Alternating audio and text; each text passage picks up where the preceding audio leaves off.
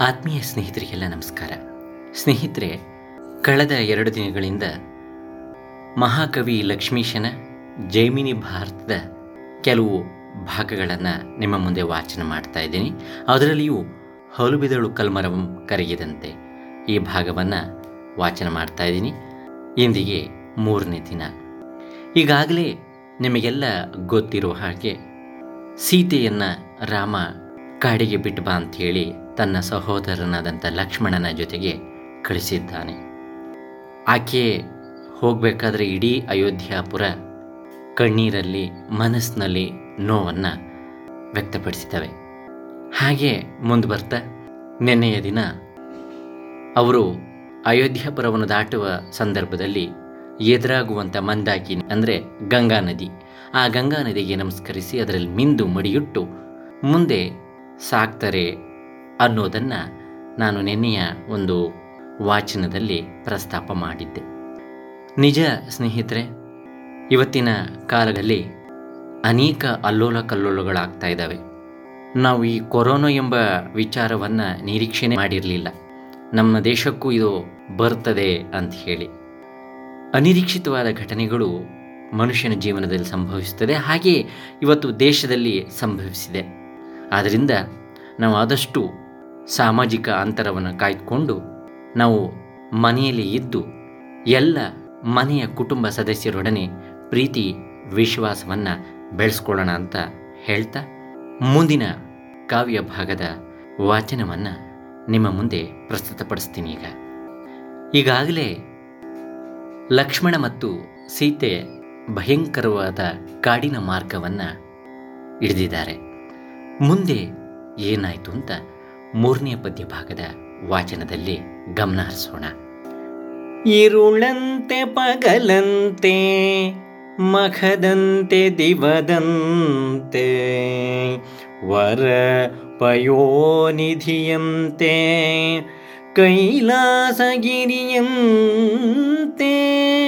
ನಿರುತಮಂ ಸೋಮ ಅರ್ಕಶಿಕಿ ಸಹಸ್ರಾಕ್ಷ ಹರಿನುತ ಶಿವವಾಸಮಾಗಿ.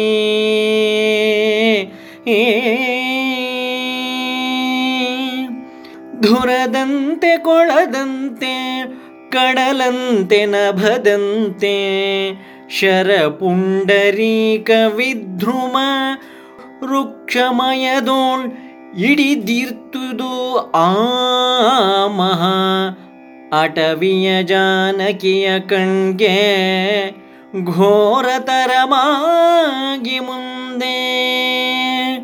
ರುಕ್ಷಮಯದು ಇಡಿ ದಿರ್ತುದು ಮಹಾ ಅಟವಿ ಜಾನಕಿಯ ಕಣ್ಗೆ ಘೋರತರಮಾಗಿ ಮುಂದೆ. ಏ ಮುಂದೆ.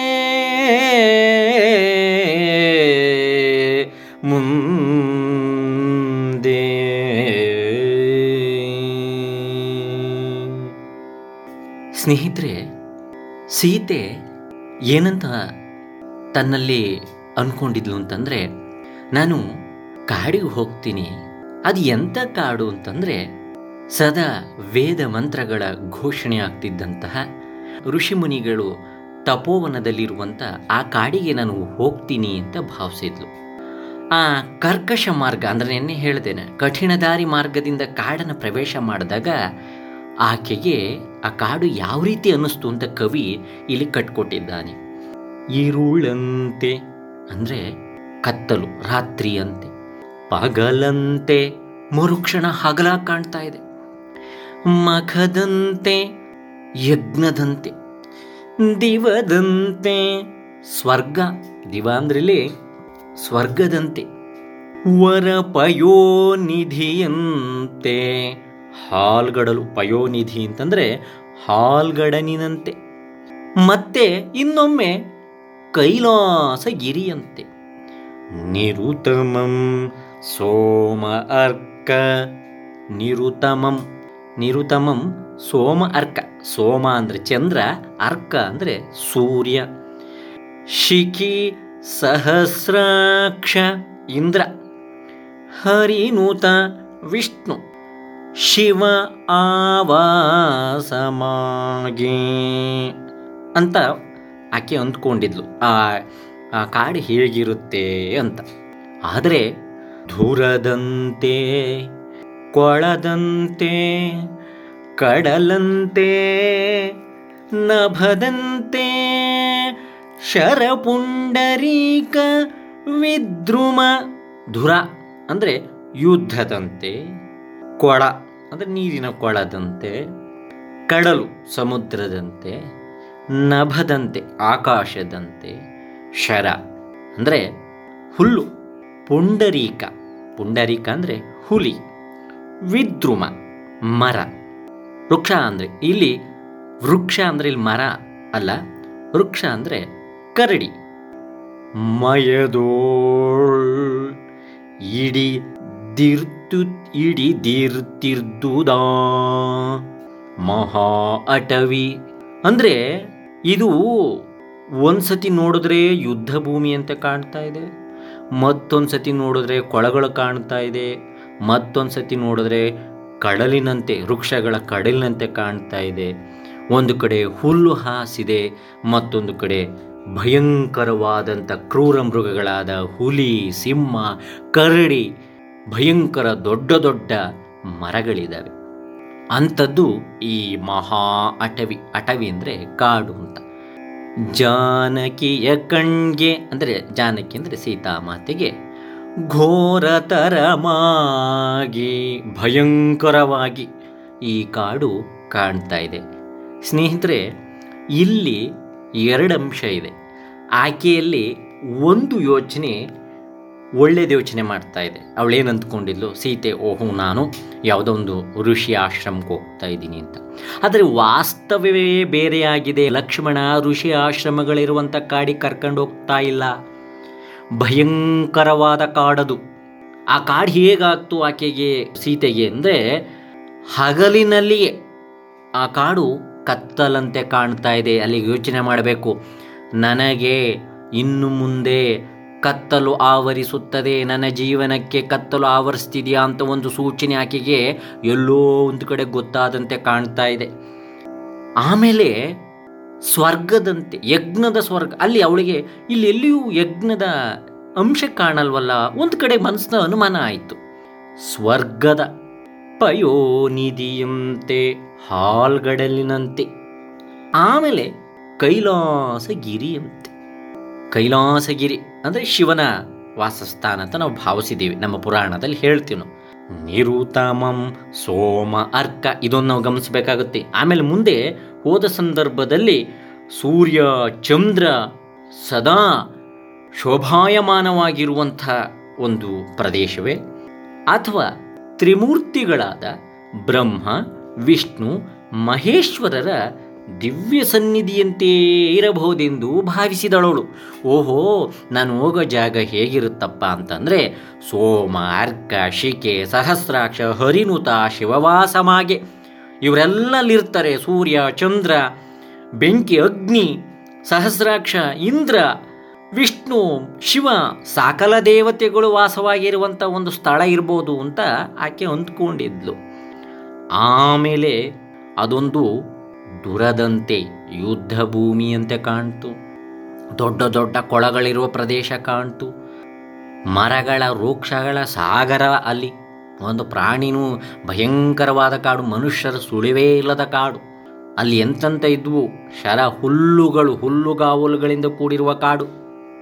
ಆಮೇಲೆ ಆಕೆಗೆ ಹುಲಿ, ಚಿರತೆ, ಕರಡಿಗಳಿಂದ ದಟ್ಟವಾದ ಈ ಕಾಡು ಆಕೆಯಲ್ಲಿ ಭಯವನ್ನು ಮೂಡಿಸ್ತು. ನೋಡ್ತಿದ್ದ ಹಾಗೇನೆ. ಪುಟ್ಟ ಏನು ದಟ್ಟವಾಗಿದೆ ಆ ಕಾಡು. ಆ ದಟ್ಟವಾದ ಕಾಡು ಅವಳಿಗೆ ಮಂಗಳವನ್ನು ಸೂಚಿಸಲಿಲ್ಲ. ಒಂದು ಕಡೆಗೆ ಅವಳು ಅಂದ್ಕೊಂಡಿಲ್ಲ, ನಾನು ಮಂಗಳವಾದ ಸ್ಥಳ ಹೋಗ್ತಾ ಇದ್ದೀನಿ ಅಂತ. ಆದರೆ ಆಕೆಗೆ ಭಯವನ್ನು ಹುಟ್ಟಿಸುವಂಥ ಜಾಗ ಅಂತ ಅರಿವಿಗೆ ಬರ್ತಾ ಇದೆ.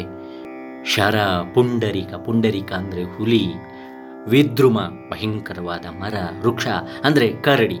ಇವುಗಳಿಂದ ಕ್ರೋಢೀಕೃತವಾದಂಥ ಆ ಮಹಾ ಅಟವಿ ಅಂದರೆ ಮಹಾ ಕಾಡು ಬರೇ ಕಾಡಲ್ಲ ಇಲ್ಲಿ ಕವಿ ಅಂತ ಉತ್ಪ್ರೇಕ್ಷವಾಗಿ ಹೇಳಿದನು ನೋಡಿ. ಮಹಾ ಅಟವಿ, ಬರೀ ಅಟವಿ ಅಲ್ಲ, ಅಡವಿ ಅಟವಿ, ವನ ಬನ, ಹೇಗೆ ನಾವು ತತ್ಸಮ ತದ್ಭವದಲ್ಲಿ ನಾವು ಗುರುತಿಸ್ತೀವೋ ಹಾಗೆ ಇಲ್ಲಿ ಬರೀ ಅಟವಿಯಲ್ಲ ಮಹಾ ಅಟವಿ. ಆ ಪದದ ಕವಿಯು ಒಂದು ರೀತಿ ಏನಪ್ಪ ಅಂತ ಹೇಳ್ತಿರ್ವಿ, ಆ ತನ್ನ ಕಾವ್ಯದಲ್ಲಿ ಒಂದು ವೈಭವಿತವಾದ ಮಾತುಗಳನ್ನು ಹೆಚ್ಚು ಹೇಳೋದಕ್ಕೆ ಪ್ರಯತ್ನ ಮಾಡ್ತಾನೆ ಕವಿ ತನ್ನ ಒಂದು ಕಾವ್ಯವನ್ನು ನಿರೂಪಿಸ್ಬೇಕಾದ್ರೆ. ಅದರಿಂದ ಆ ಮಹಾ ಅಟವಿಯನ್ನು ಕಂಡು ಜಾನಕಿಯ ಕಣ್ಣಿಗೆ ಒಂದು ಭಯವನ್ನುಂಟು ಮಾಡ್ತು. ಒಂದು ಎಲ್ಲೋ ಒಂದು ಕಡೆಗೆ, ನಾನು ಅಂದ್ಕೊಂಡಿದ್ದಿಲ್ಲ ಅದು ಯಾಕೋ ಆಗ್ತಾ ಇಲ್ವಲ್ಲ? ಅನ್ನೋ ಅನುಮಾನ ಶುರುವಾಯಿತು. ಓ, ಎಲ್ಲೋ ಒಂದು ಕಡೆಗೆ ದಾರಿ ತಪ್ಪಿದೀವ? ನಾನು ಎಲ್ಲೋ ಒಂದು ಕಡೆಗೆ, ನಾನು ಹೋಗ್ಬೇಕಾಗಿರೋ ಜಾಗ ಯಾವುದು? ನಾನು ಇಲ್ಲಿ ಯಾಕೆ ಹೋಗ್ತಾ ಇದ್ದೀನಿ? ಈ ಥರದ ಒಂದು ಅನುಮಾನ ಆಕೆಗೆ ಶುರುವಾಯಿತು.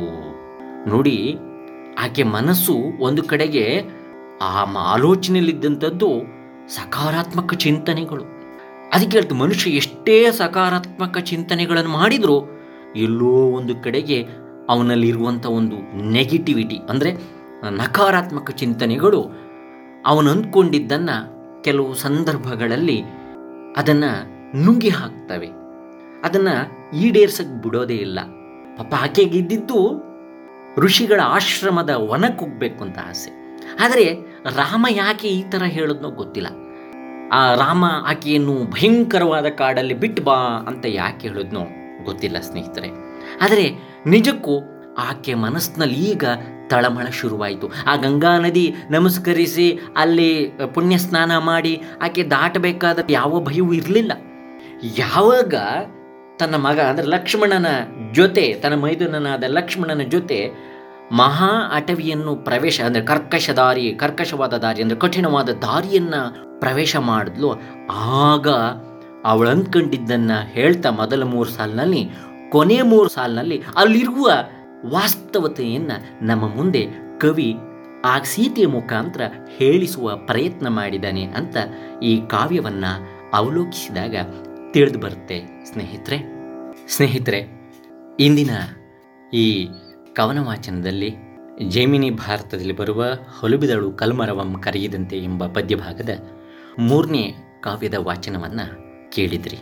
ಕೇಳಿದ ನನ್ನೆಲ್ಲ ಸನ್ಮಿತ್ರರಿಗೆ ನನ್ನ ವಂದನೆಗಳು.